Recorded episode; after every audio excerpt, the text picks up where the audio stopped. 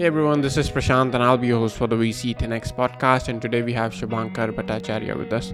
Shubhankar is a general partner at Foundamental where they are investing in startups operating in the construction tech space. In this episode, we talk about what is construction tech, how is it different from prop tech, why productivity is low in construction, what they have learned from investing in companies like InfraMarket and Tul, construction being a major contributor of greenhouse gases, are 3D printed houses here to stay? Shubhankar's biggest learning as a VC and lots more. So without wasting any time, let's dive straight in.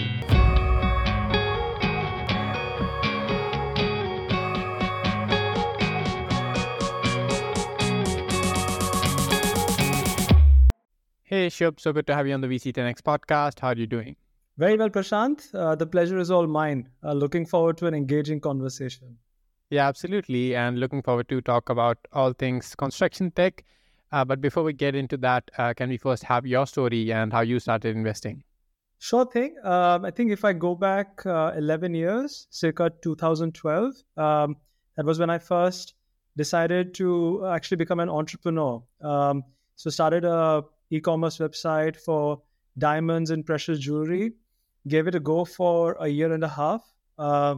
Had a real tough time, I must admit, uh, at it, right? Um, couldn't raise any uh, outside capital, as ironic as that seems today.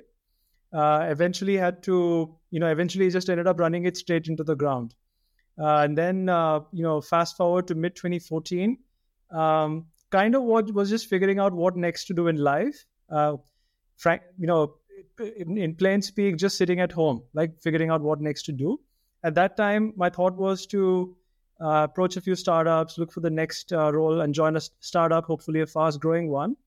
Uh, one of the conversations that I ended up having was with a firm called uh, Kae Capital. Uh, I even remember the very first time I spoke with them, I, I even told them, I have no idea why I'm talking to you. Uh, I don't consider myself an investor, have no background, no proficiency. incredibly, what they told me is that they're looking for a failed entrepreneur. And that's actually how we got started. Um, and I think uh, you know eventually ended up uh, joining them. Uh, stayed for almost four years. Uh, was a lovely time. Uh, the highlight of my time was uh, getting to lead the very first round in a company called Zetwerk, which since then, of course, several people in the ecosystem recognize instantaneously, almost it seems. yeah, and along the way, I kept thinking what next to do. you know, how to further my investing career one idea I always had was to uh, be part of a global setup, and that got me thinking on you know various possibilities on what to do next. Uh, that's when I ended up connecting with uh, two guys who ended up being my co-founders and partners at Foundamental, and together we uh, started on this journey called Foundamental. So our first fund, we kicked it off eh, around the end of 2018 uh, the second fund, uh, it's, it's the one we've been actively deploying out of. That's been live since uh, January last year. And, and, super excited and very glad to be on this journey. Yeah, that's very interesting. And I, I think uh, failed founders is uh, are, are, definitely a breed of founders that are definitely sought after, especially in the VC space. Uh, and c- can you can you like give us an insight into what what's something different that you bring to table because there certainly is something that different that you're bringing to the table. Uh, like there's a saying that goes that if you're winning if you're succeeding all the time your pitfalls or the things that go wrong they like they're not recognized as much or you don't realize that. But if you fail like everything comes to the forefront. Is it that aspect uh, or is it something else? I, think that that is definitely uh, the case uh, for sure prashant. I, I, fully agree. I think what uh, hits home very hard and in a very real way is because uh, as a failed entrepreneur, you've given a lot, given everything perhaps to your venture, and to see it dying is a painful, a very traumatic experience. I think at some level, it helps you remember, stay grounded that all of life, all of business, uh, th- there's so much uncertainty, and therefore to never get ahead of yourself in in so many walks of life. I, I think whether we like it or not, or whether we admit it or not, I should say, especially in the early stages, VCs have a disproportionately favorable bargaining power.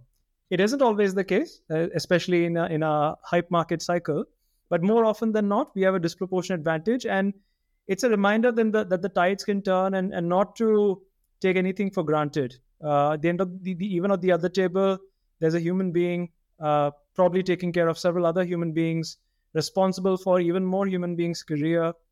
Uh, Im- important to remember that you know you're just dealing with people at the end of the day, and, and not to overcomplicate any temporary po- sense of power that you may have. Absolutely. And I think this also brings in an important uh, aspect of empathy that is so, so important, uh, especially in the venture capital space, because you're dealing with startups day in and day out. And a lot of them are always going through ups and downs. And being an investor who has been through that journey and maybe seen the worst of it, you know what the founder is feeling like. And then you can be more empathetic in your approach, right? So that's definitely great. Uh, and uh, and while you were starting uh, Foundamental, right? So at that point, uh, was the focus still on construction tech, or has that thesis evolved over time? And if it was construction tech back then, then what was the insight that you had that made you focus on this area?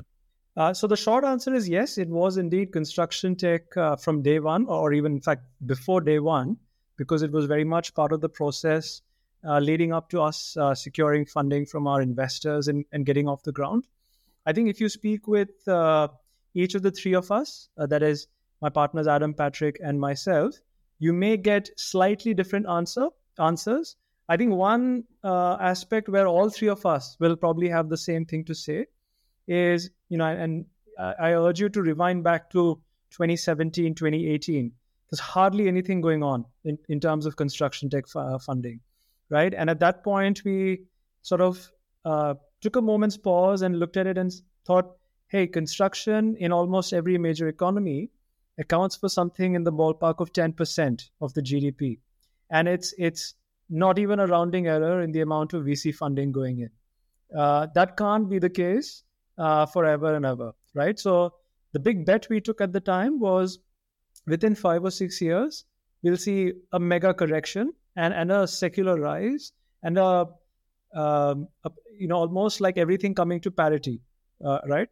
Uh, the the big bet there was right. The big risk there was it could have also taken 20 years for that to happen. So I, th- I think there we got quite lucky. Uh, you know, we're very fortunate that things uh, have turned and companies have emerged of, of the kind that we've been, some of whom we have been very grateful to be partnered with, uh, who've kind of led the charge. Uh, and yeah, and, and I guess, uh, and you know, as uh, a cliche goes, we're still only getting started in spite of all of this. Yeah, ab- absolutely. And uh, I, I, think the reason why maybe there are not so many VC funds that are focused on construct- construction tech is I think mostly they are focused on software uh, and things of that nature. Uh, and I know you had a conversation of that light asset light versus asset heavy. That's right. On your podcast, uh, disagreed, right? So, uh, is, is, it because of that that we see that there are very few uh, VC funds that are focused on industries like construction tech, uh, despite the big amount of market share they have and the big uh, TAM that they have, right?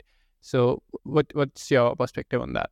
I think um, you know when we uh, zoom out and look at it, the the VC model is very much uh, driven on the premise that if you present a beautiful piece of technology a beautiful piece of uh, a, a, lovely business model that makes sense, uh, it is possible to grow very, very fast or hack your way to rapidly gaining market share. Uh, and for the most part, especially in uh, B2C use cases, you know, many other more organized B2B use cases, a similar playbook does apply. I think what we have realized uh, empirically over the last five years is in construction and for a whole host of reasons, right? And, and it's quite difficult to just narrow down to one reason. There are various other things uh, at play. Uh, so, just and as as weird as that might sound, a firm or, or a person will not switch over to a new piece of technology just because it happens to be, let's say, cool or nice uh, or, or something that seems somewhat superior right? To give you an example, uh, and, and, and, perhaps an example that many of uh, our viewers can can relate to. So imagine you know you've saved up to buy your dream home or to get your dream home constructed, right? Would you be willing to put down all of your savings behind, say, an unproven startup because they claim to be cool, somewhat better, right? Somewhat superior to the traditional solution? You might. And if that is the case, power to you, right? But more li- likely than not, you'll either choose to go the safe route or you'll do a ton of diligence, right? A ton of diligence uh, to make sure you get that right. And, and similar things apply in, let's say, infrastructure, right? Ultimately, it's public money at play. Uh, and obviously, the moment something goes wrong, everyone is ready to give their commentary on, on why you know this should have happened or that should not have happened and so on. And, and therefore that leads to a very different kind of decision making a different kind of pressure. So what we've realized is the opportunity exists and actually there's enormous willingness to adopt but it has to be done in a way which does not require any change in behavior or any difference uh, change in the standard operating procedure and that uh, for me personally was something that needed quite a bit of unlearning uh, and relearning for this industry. So many a times, I would actually encourage founders to not overcomplicate things, not try to um, think that a new way of doing business is a superior way of doing business, even if it might make sense on paper. Right. Yeah, that's that's very interesting take. Uh, and we, uh, like most VCs talk about disruption and doing and questioning the status quo, and uh, and I, I love this take uh, that okay, uh, th- there are some established things that are already proven to be working, and you can just follow them and like build your business on the same lines as well, right? Uh, and like talking about co- construction tech, uh, how big of an opportunity this is if we look at it as a sector, and how's it different from a similar kind of sector that's prop tech? Okay. Uh, I think uh, generally speaking, it, it's hard to get super precise numbers, but generally speaking, if you take just construction tech, in most economies, it would account for anywhere from 8 to 10% of the GDP. So, on the current uh, world economic uh, world economy size, that would come to anywhere between seven and nine trillion dollars. Now, if you throw in a few adjacent aspects around infrastructure and everything that takes to it takes to put that as well. It'll probably take the number to as much as 12 trillion dollars uh, right?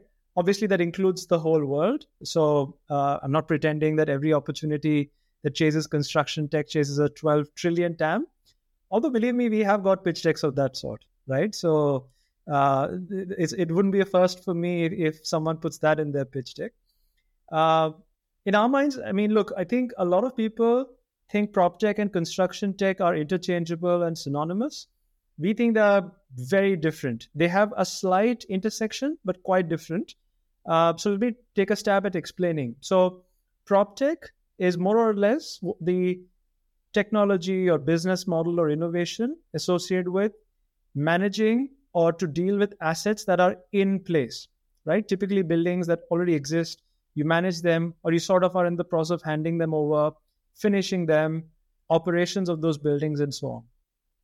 Construction tech is everything that is needed to actually put the buildings or the assets in place, right? So this, the the visible part, of course, is live construction projects, but there's so much stuff that happens beyond or outside of that site. Uh, materials are constantly moving in and out of the site. There's design happening perhaps for months and years before anything starts. Um, uh, a whole lot of renovation uh, happening as well to make the uh, home habitable. Uh, and sometimes materials to be brought from very different parts of the country or, or even the world. Uh, and various pieces of technology to connect all of these things together. Uh, and in our opinion, the more you realize how, how far upstream and how spread out the scope of construction tech is, it, it's an incredibly large opportunity.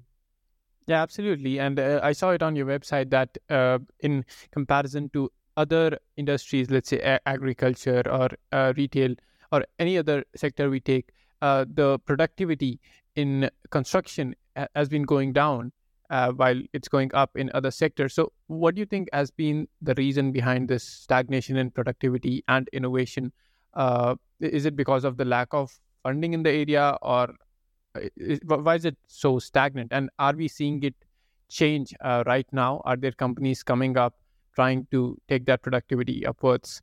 Uh, if so what do those companies look like? I, I think the short answer for the uh, the latter is at least from our, because you're asking us, we're obviously biased and drinking the Kool Aid, so we have to say uh, yes, and maybe we'll get into the complexion of some of these companies. I think there's various aspects going into why the productivity is uh, decreasing. Uh, I, think the methods uh, employed in construction haven't changed in perhaps even 50, 60 years by and large, right? It still remains very much labor driven, paper based, or extremely manual based. And, and in those kinds of methods, the, the more wages increase, you're kind of producing or getting the same output, even in, in uh, nominal terms, not just in real terms, but even in nominal terms, while wages are increasing. Meanwhile, even the cost of goods keeps increasing, let's say, assuming that they keep uh, in line with inflation. And and this makes the traditional way the paper based way the extremely manual way untenable beyond a certain point. And it, and it could be argued it has been untenable maybe for at least a decade or two right now i think it is easy to turn around and say hey you know maybe vcs or other tech investors growth investors should have put more money in construction but it could also be argued you know ultimately uh, you know we, we're not in it to to incubate an entire industry, certainly not the indus- an industry the size of the, the construction market. Uh, I, I, think it needed a bit of give and take where the certain companies show the promise that even though it seems like a fossilized traditional industry, that it has the ability to, to, to move and scale and adopt technology rapidly the way we have seen in other spaces. And I think the time has come, or, or it seems like it has come now for two three years, if not more. And I think we we're still not anywhere close to where the industry should be, and I, and I think that's the exciting pro- promise uh, for us. In terms of your question on you know what some of these companies look like, I think you know what we see from our portfolio as well as elsewhere, it certainly seems to suggest that there's lots of innovation happening in the fields of procurement, where I think the uh, innovation or the rate of adoption of uh, new companies is, is the most visible, the most rapid. Um, but extrapolating further, general supply chain solutions, the way in which design happens, imagining a new collaborative version of design, um, uh, new alternatives to replacing fossil fuels in heating requirements for homes or for renovation, uh, finding, and I, and I use this tactfully, finding user, users for robotics or autonomy in ways that are aligned with the market, right, to, to drive adoption. Uh, uh, the, the distinction I want to call out is I'm not saying robotics and autonomy just in general. Uh, yeah, so I, yeah, but I, I think there's lots of opportunity, and I think even more innovation, newer models will emerge. Very, I'm very confident about that. Yeah, absolutely. And one uh, trend that we are seeing is 3D printing uh, houses, right?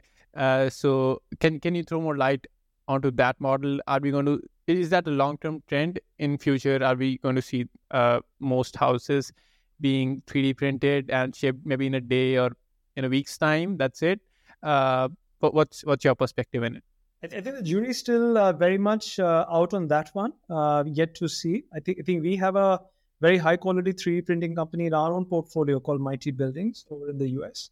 But we also have other firms that are choosing to take a more modular approach to construction, which uh, it could be interpreted that's another version of what construction looks like in the future. And even I think in uh, a modular version of construction, you can have th- there's several variations to that. For instance, you can you know have robots uh, putting it together which also, for example, uh, one of our recent investments, uh, uh, it, it does exactly that. You can have uh, panelized systems, which are like flat packed and shipped, even in a cross border context, and just assembled, can be assembled even by the final consumer to put a home together. And th- those are also solutions we are seeing, right? We have also seen solutions where you almost have like an Infosys for construction approach, as in you can kind of outsource uh, home building projects over to India, manage some of it to cross border shipping, manage some of the quality and project management aspects from India. So I think there's various interpretations of what the future of home building looks like. what I visualize, given the sheer size of, of the market and the various the the different uh, adoption curves we see in different economies, different willingness to pay. I think where we'll settle at is for probably certain ex- uh, sections of the market will have will evolve or or find equilibrium at, at a slightly more tech version of current home building methods. For example, of the lines along which our portfolio company Brick and Bolt uh, is doing in India. Some will perhaps find a more organized digital developer or a digital contractor model, as in putting an entire ecosystem to assemble uh, products and services together, which is an approach, for example, taken up by a firm O11H in Spain and Juno in the US. And some will perhaps uh, go be much more tech oriented, either uh, adopting modular construction through robots or assembling panels or 3D printing the way Mighty Building does. It's a fascinating. I, I wish I could uh, tell you with more uh, clarity, but I, I think that's. I, am just as excited to find out how this plays out. Exactly. Yeah, it's very fa- fascinating. And I, I just wonder, like, are these houses that are 3D built or built at one place and then shipped to another, are they just as sturdy as the buildings that are built at one place, taking in a foundation, uh, or uh, like I'm I'm just like thinking about that. Are they as strong? Can they stand the test of time, or are they maybe temporary structures? It's a that's a complex question to uh, unpack and answer because so even if you what you could do, for instance, is you could prepare a, a raw or raw structure uh, off site and then when you're actually putting it down on a foundation on site you can then augment it further uh, but uh, mind you, the the downside to that approach is it could somewhat dilute the promise of 3D printing or offsite construction because you're kind of merging the two worlds. You need to take care of a few other things from a, a structural integrity standpoint. Um, and again, I, I must admit, uh, this is again an area which is literally evolving in real time uh, in terms of the suitability of these structures.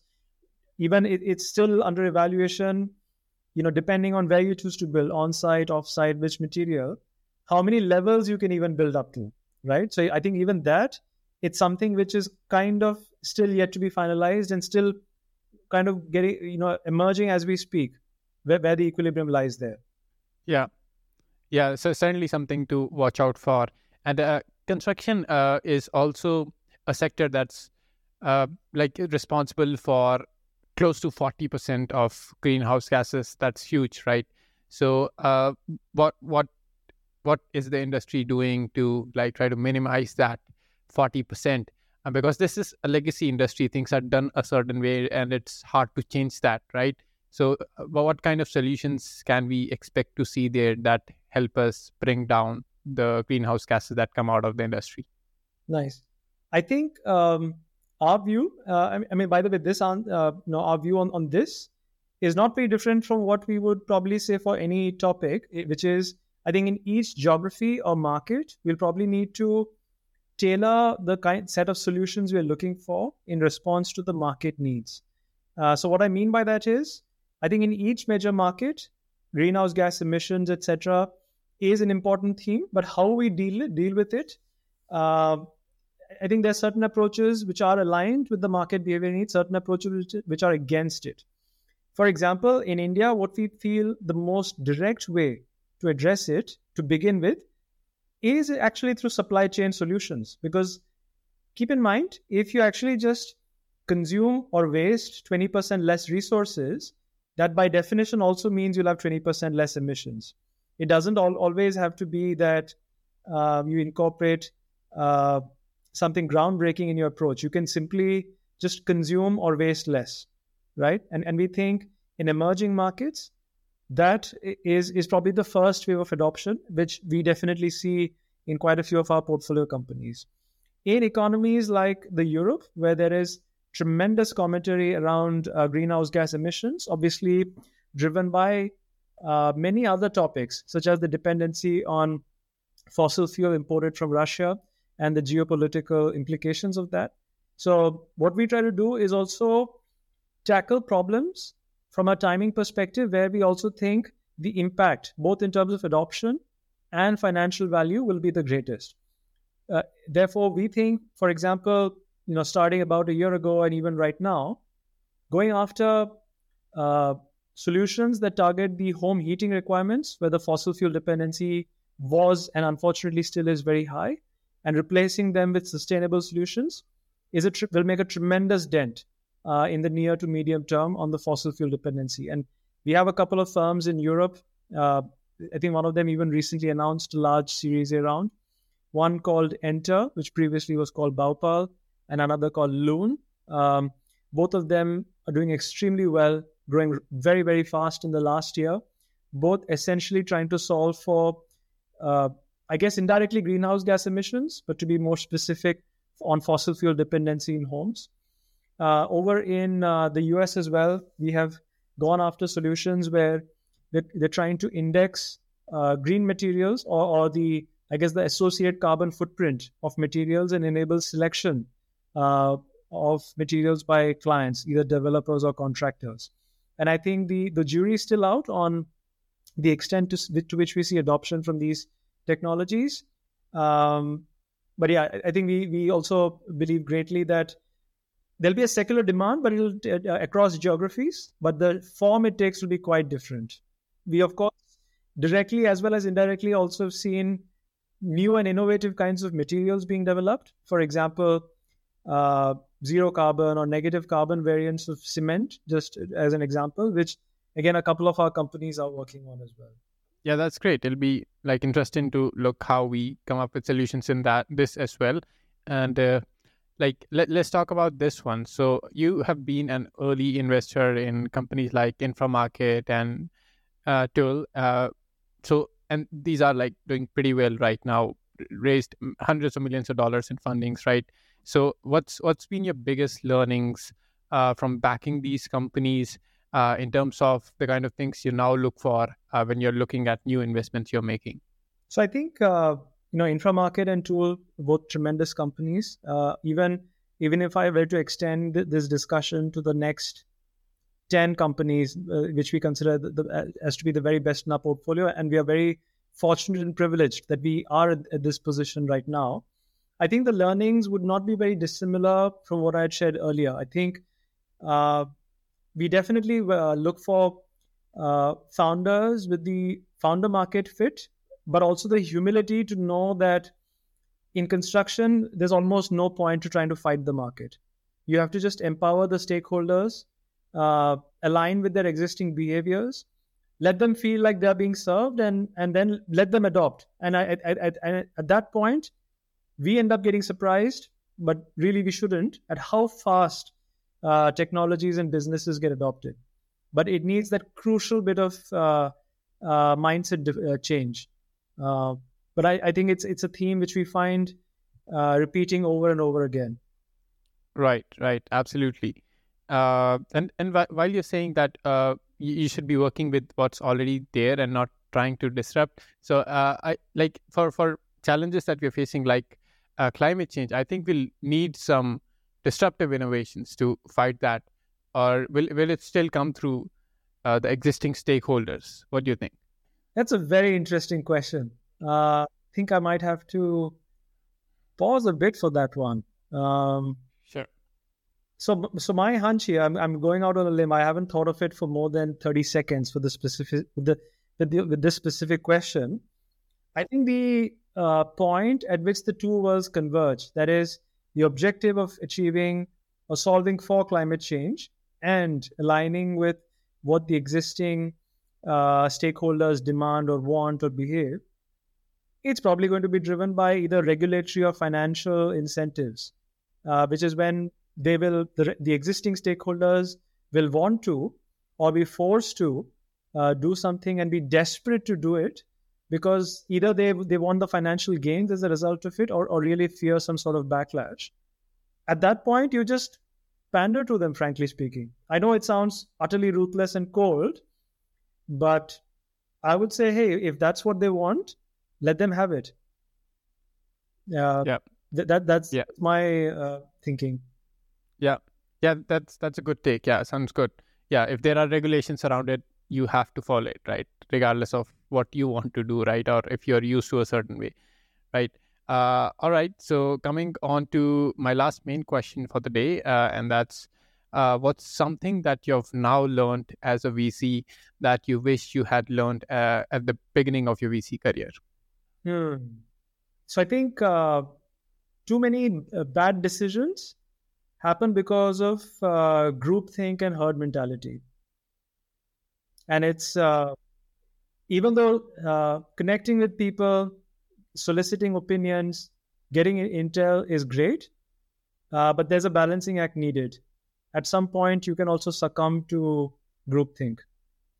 Uh, and, and I think lots of good deals are missed by well meaning VCs because of groupthink or too many bad deals are done by well-meaning VCs because of groupthink.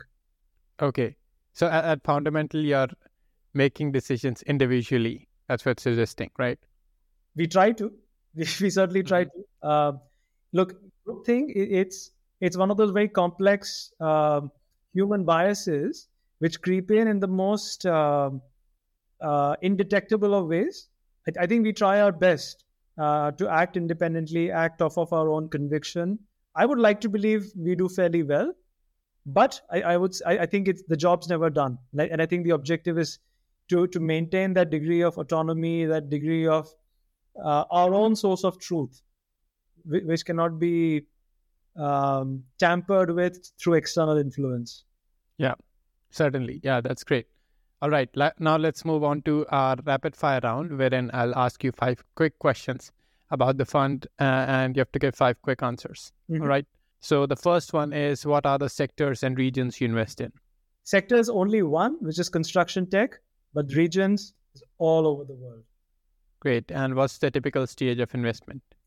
Uh, can go as early as pre-seed and as late as Series B for our first check, and we follow on if, if we continue to like what the firm is doing for another two to three rounds. Great. And what's the typical check size? Uh, our first check can be up to uh, 3 million euros, and we can uh, follow on with larger tickets in the next uh, two or three rounds.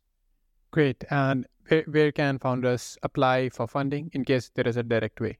Um, you can reach out to any of us. We put our emails out there on our website. So feel free to write to us, reach out to us on LinkedIn. If you know any of the portfolio founders uh, we have backed, by all means do uh, consider asking them for referrals because that I think helps us a lot that you already are being vouched for by our portfolio founders. Yeah, that's great. Uh, and last one, where can our listeners follow you? Uh, so we we do put out content on our LinkedIn uh, page. Uh, you could also head to our website, which is foundamental.com. And uh, we do uh, put various pieces of content, including our videocast series. Although we haven't added a video in quite a while, but nevertheless, we do have a few episodes called Disagreed, that is dis slash agreed, uh, where my partner Patrick and I, we, we shoot the breeze on some things around construction tech. Yeah. Yeah, I, I love the, personally love the concept of the podcast where you've agreed to disagree on the podcast uh, and uh, I think that's a great uh, concept to run the show. And also love the insights that are shared there. So definitely go check that out. I'll try to put the link to that as well in the show notes, along with all the other links uh, Shub just mentioned. Shub, thanks so much for giving me your time and sharing these insights on the podcast. I'm sure it's helpful for our listeners in getting an understanding of construction tech. What does the future look like? Uh, the impact on climate, and so on. So thanks for coming on and happy investing. Oh, the pleasure is all mine. It was fabulous speaking with you, Prashant. Thanks everyone for joining. Pleasure.